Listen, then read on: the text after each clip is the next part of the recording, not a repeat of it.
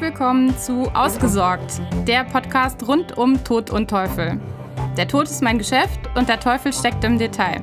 Mein Name ist Leonie Lehrmann und ich bin Fachanwältin für Erbrecht.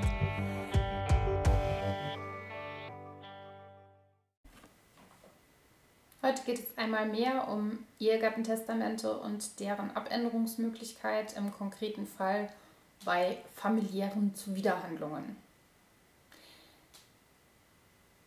Ich gebe eine Entscheidung des OLG Bamberg wieder und ja, das ist einfach dieses Thema Ehegattentestamente und ihre Abänderungsmöglichkeit ist aus meiner Sicht ein absoluter Dauerbrenner. Insofern kann man da gar nicht oft genug drüber reden und Entscheidungen, die sich anbieten, aufgreifen.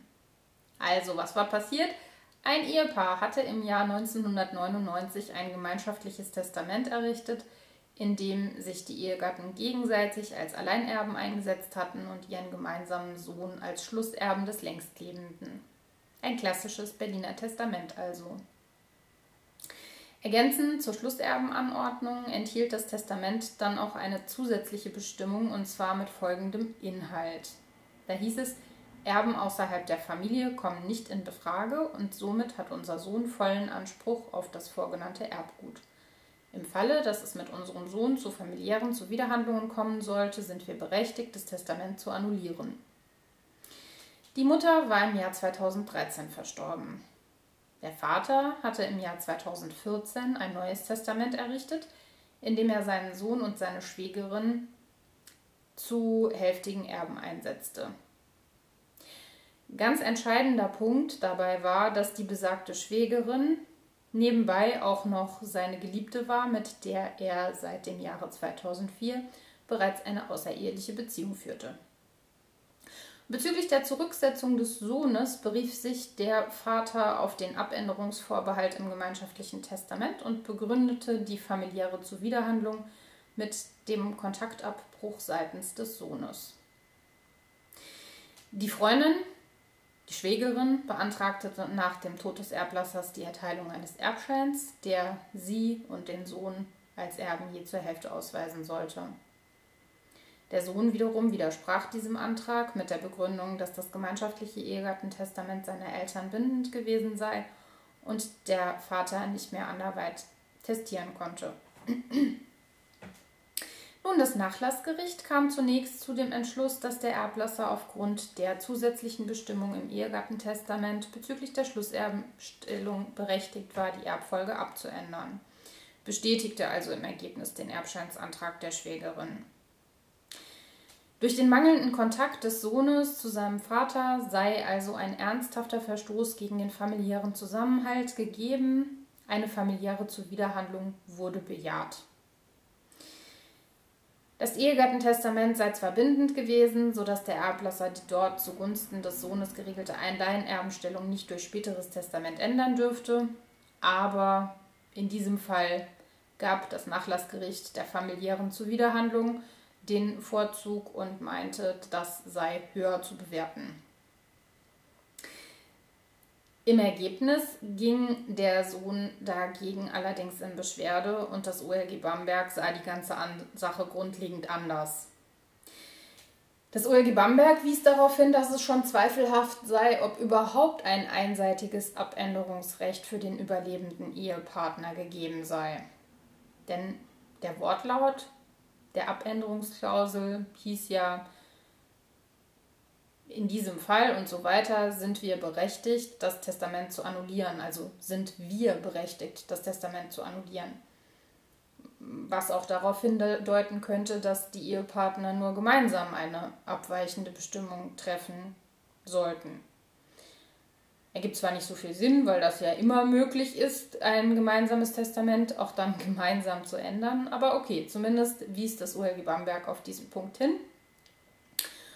Und dann war das OLG Bamberg auch grundlegend anderer Meinung, was das Thema familiäre Zuwiderhandlung betrifft, als das Ausgangsgericht, das Nachlassgericht. Das OLG hat sich sehr vertieft damit befasst, wann eine solche familiäre Zuwiderhandlung überhaupt vorliegt und ob das überhaupt rechtens ist, eine solche Klausel ins Testament aufzunehmen. Dazu äußerte das OLG, dass so eine Abänderungsklausel in einem gemeinschaftlichen Testament grundsätzlich aufgenommen werden kann, um für den Schlusserbfall anderweit verfügen zu können. Und auch diese Anknüpfung an eine familiäre Zuwiderhandlung sei grundsätzlich schon eine geeignete Formulierung, um das auszulösen. Jedenfalls dann sei von einer familiären Zuwiderhandlung und einer entsprechenden Abänderungsmöglichkeit auszugehen, wenn sowohl eine nachhaltige als auch tiefgreifende Störung der familiären Beziehungen durch eine Handlung des Sohnes bestanden hätte. Allerdings hatte jetzt hier im konkreten Fall der Sohn den Kontakt zu seinem Vater aufgrund dessen Ehebruchs abgebrochen. Und da meinte das OLG, dass also das Fehlverhalten des Erblassers durch seine außereheliche Beziehung gerade der Grund des Kontaktabbruches war. Und somit, das sage ich jetzt, das hat das OLG nicht so formuliert, im Grunde genommen der Sohn sich solidarisch gegenüber seiner Mutter verhalten hatte. Und in einem solchen Fall wiederum meinte das OLG, dass der Kontaktabbruch des Sohnes keinen ernsthaften Verstoß gegen den familiären Zusammenhalt darstellte. Außerdem hat sich das OLG auch mit der Zielsetzung des gemeinschaftlichen Ehegattentestamentes beschäftigt. Und tatsächlich, wenn man das ernst nehmen würde, dass die familiäre Zuwiderhandlung durch den Kontaktabbruch des Sohnes schon verwirklicht wurde und das Testament geändert werden konnte, dann würde das ja in dem vorliegenden Fall dazu führen, dass die langjährige Lebensgefährtin, mit der eine außereheliche Beziehung bestand, dass die also davon profitieren würde, dass der Sohn sich ja für seine Mutter entschieden hat oder umgekehrt den Ehebruch des Vaters eben nicht billigte. Und es würde dazu führen, dass diese familiäre Zuwiderhandlung, die Solidarität des Sohnes, letzten Endes der, Lieb der Geliebten zugute käme, was sicherlich nicht im, im Sinne der Ehegatten bei Abfassung des Testamentes war.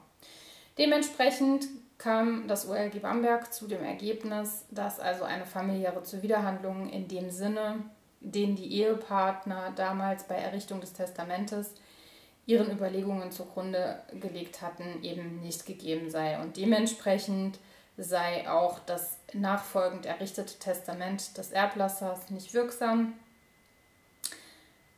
Letzten Endes wurde der Sohn Alleinerbe.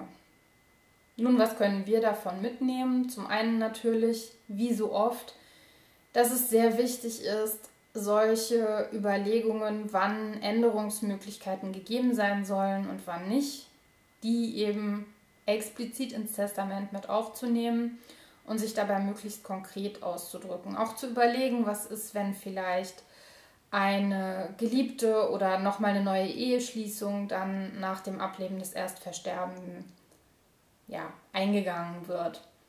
Mm, das ist der eine Punkt. Der andere ist der, dass man natürlich hier nochmal ganz gut vor Augen geführt bekommt mit dieser Entscheidung, dass die Gerichte diese Frage, sind Dinge wechselbezüglich, solche gemeinschaftlichen Testamente und die Verfügungen, die darin enthalten sind, sind die wechselbezüglich oder sind die eben nicht wechselbezüglich und einseitig abänderbar, dass Gerichte dieses Thema sehr streng beurteilen. Und dass man immer damit rechnen muss, wenn es nicht ganz klar ist, dass das Gericht im Zweifel zugunsten des bereits verstorbenen Ehepartners entscheiden wird. Ich denke, das ist ein roter Faden, der sich geradezu durchzieht, dass es einfach sehr, sehr, sehr oft so ist, dass dann gesagt wird in solchen Zweifelsfällen, hm, wahrscheinlich sollte der Überlebende nicht mehr anderweit neu verfügen können.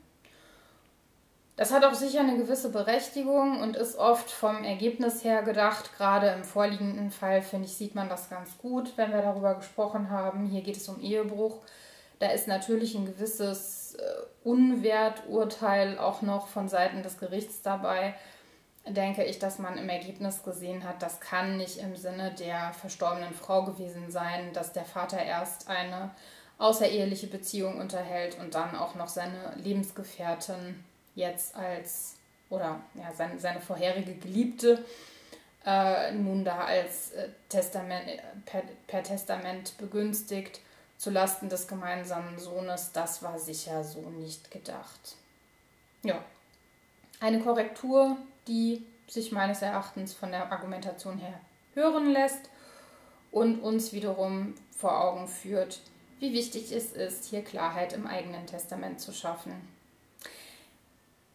Ich hoffe, diese Ausführungen und die Überlegungen zum gemeinsamen Ehegattentestament, die ich hier angestellt habe, anhand des Beispieles, haben dir gefallen und du bist beim nächsten Mal wieder mit dabei. Ich würde mich sehr freuen, wenn du mir eine positive Bewertung bei iTunes hinterlässt und weiterträgst, dass es diesen Podcast gibt. Ich danke dir fürs Zuhören.